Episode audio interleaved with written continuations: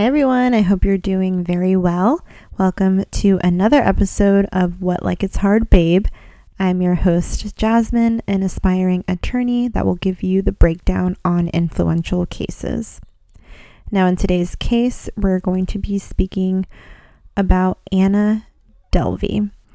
Well, that was her heiress name. Her real name was Anna Sorokin which she was an infamous con artist who claimed to be a famous German heiress and scammed multiple banks out of money and people out of thousands and thousands of dollars. If you want to hear more about her story and the litigation process, keep listening. Before I begin this episode, I would just love for you to reach out on my Instagram, take a screenshot of you listening to this podcast, tag me in it, and you will be featured on my next podcast episode.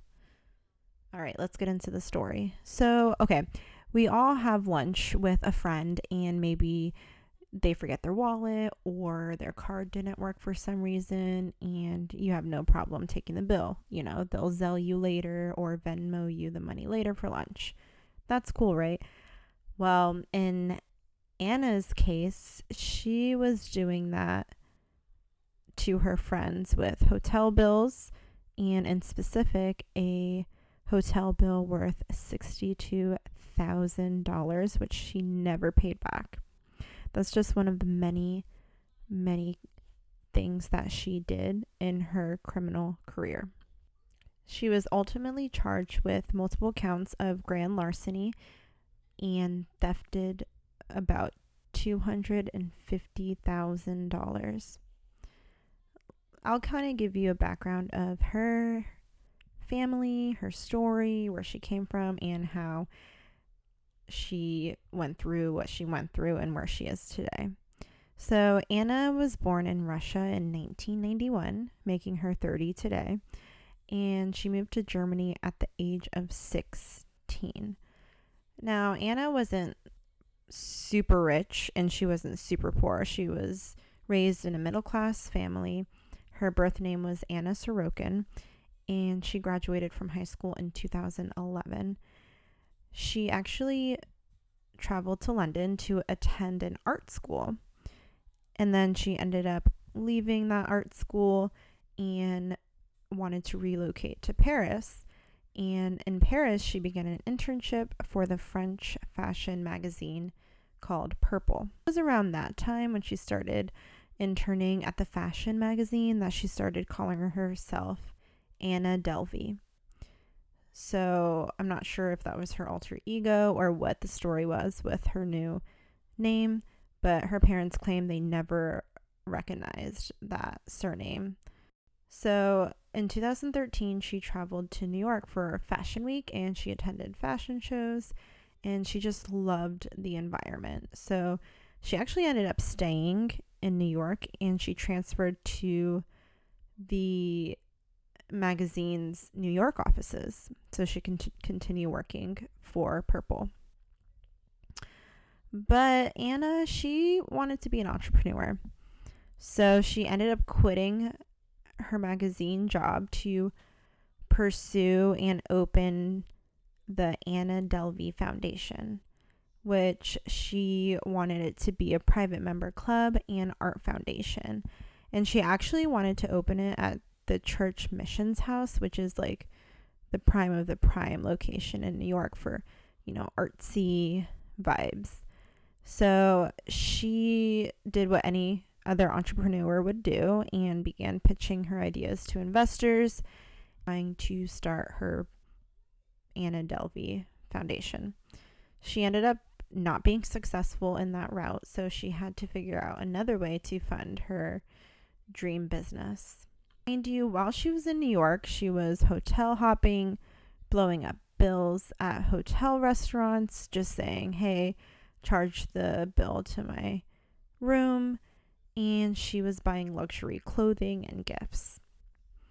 She ended up getting money from loans from multiple banks while she was living this quote unquote luxury life. Like she obviously met a lot of friends. She was like in the socialite scene. Honestly, people didn't really know like how she got her money. It was a he said she said situation like they were like I heard her family is wealthy and you know, sh- so people assumed that she was an heiress. She lived the full on socialite scene. She hired a professional trainer which was hundreds of dollars an hour. In the midst of this fast life that she was living, she invited three of her friends, including her trainer, to an all expense paid trip to Morocco just so she can be in, in compliance with her visa. So her friends get there and they're having a great time, but after a few days, the hotel demanded a payment her friend Rachel was in the room as well. And Anna just gave a story of, oh, you know, the cards are being held up for whatever reason. So Rachel ended up giving her credit card after Anna promises to repay her. So Rachel ended up leaving before Anna and she goes back to New York. And when she does go back to New York, Rachel found out the whole bill ended up being charged to her credit card and it ended up being $62,000. So, upon Anna's return to New York, her schemes were about to end. A grand jury was convened in 2017 to consider her um, her charges, which turned out to be grand larceny. It eventually indicted her on two counts of attempted grand larceny in the first degree, three counts of grand larceny in the second degree, one count of grand larceny in the third degree, and one count of misdemeanor theft of services. The most important crime in this whole case was the fraudulent loan application to City National Bank and also the hotels and restaurants she stayed at. She stayed at like the premier hotels in New York.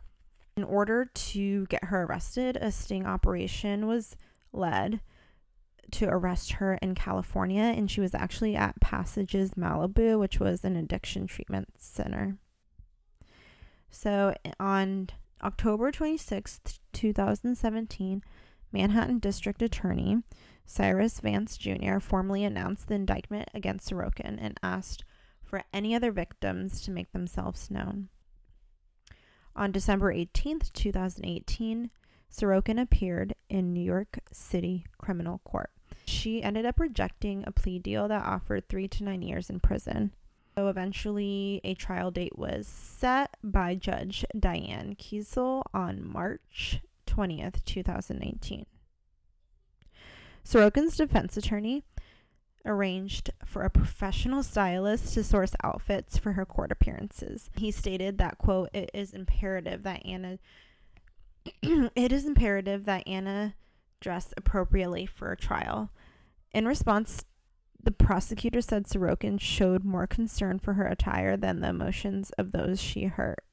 Honestly, I've heard multiple um, reports on this story, and every time I've seen an interview with her, she thinks she's done nothing wrong. She actually laughs a lot about it. She said she doesn't regret going to jail. She doesn't regret any of the experiences she had. You know, she's just not caring about what she did to people. So, on the Friday of the trial, Sorokin refused to enter the courtroom because she didn't want to appear in her prison issued clothing, and her civilian outfit for the day had not been pressed. Judge Kiesel ordered Sorokin to appear, stating, This is a trial. She is a defendant in a criminal case. I am sorry if her clothing is not up to standards, but she's got to be here. In Sorokin's defense, her lawyer claimed that she had been trying to pay back all the debt. He further attempted to describe her as an entrepreneur and even compared her to Frank Sinatra. That's actually how her lawyer opened in the case. Um, comparing her to Frank Sinatra, stating that they both created a quote golden opportunity in New York. On April 25th, 2019, after a two day deliberation, the jury found Sorokin guilty of eight charges, including the grand larceny in the second degree, attempted grand larceny, and theft of services. Sorokin was found not guilty of two other charges one of attempted grand larceny in the first degree relating to the original loan application with City National Bank, and the other one in the second degree relating to the alleged theft of $62,000 from Rachel Williams in Marrakesh, which Rachel was the friend who picked up the bill when they went to Morocco, and she was never paid back. She actually wrote a book called My Friend Anna, and it just describes, you know, how she met Anna and her experience with her and how the theft of $62,000 affected her mentally because she was late on her bills. You know, it was a really rough time for her. And of course, Anna never paid her back. Even till this day, she was never paid back from Anna. On May 9th, 2019, Sorokin was given a sentence of 4 to 12 years in state prison.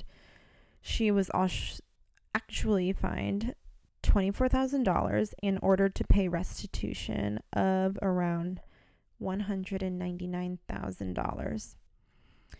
She ended up being incarcerated at Rikers Island during the whole trial. And then after the trial, she was number 19G0366 of the New York State Department of Corrections and was initially housed at the Bedford Hills Correctional Facility before being transferred to Albion Cor- Correctional Facility. So, an update on her release. She was actually released from prison February 11th, 2021. And then she was taken back in custody by ICE, which is the Immigration and Customs Enforcement, in March of 2021 for overstaying her visa. As of April 2nd, 2021, she is being held in a New Jersey County jail awaiting her deportation to Germany.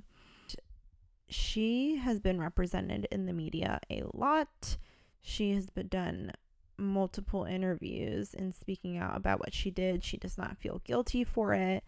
She actually has a Netflix movie coming out in the next few weeks. I believe the premiere date is February 11th. It's called Inventing Anna, and it will describe the whole story of how she came to New York, did what she did, went to jail, and she actually um, was sued by the New York Attorney General's office in 2019 um, using the state's son of Sam law, which prohibits those convicted of a crime from profiting from its publicity.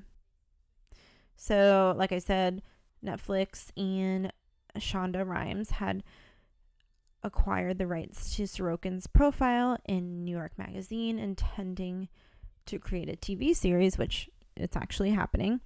And as a result, the state office of Victim Services, OVS, froze $140,000 from the advan- advance payment to Sorokin by Netflix, allowing two banks defrauded by her to pursue recovery action.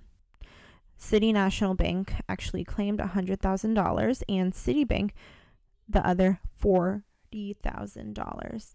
Netflix agreed to send future payments to an escrow account managed by Sorokin's lawyer and it's also monitored by OVS. So, more about the series Julia Garner is casted to play Sorokin, and she actually visited Sorokin at Rikers Island to prepare for her part. Another um, fact about Rachel Williams' book, My Friend Anna, was published in July 2019 like I said, it included her experiences with Sorokin and how the incident in Marrakesh affected her financially and mentally. And there's also um, another developing project with HBO. And Lena Dunham is reportedly acting as the main screenwriter for that.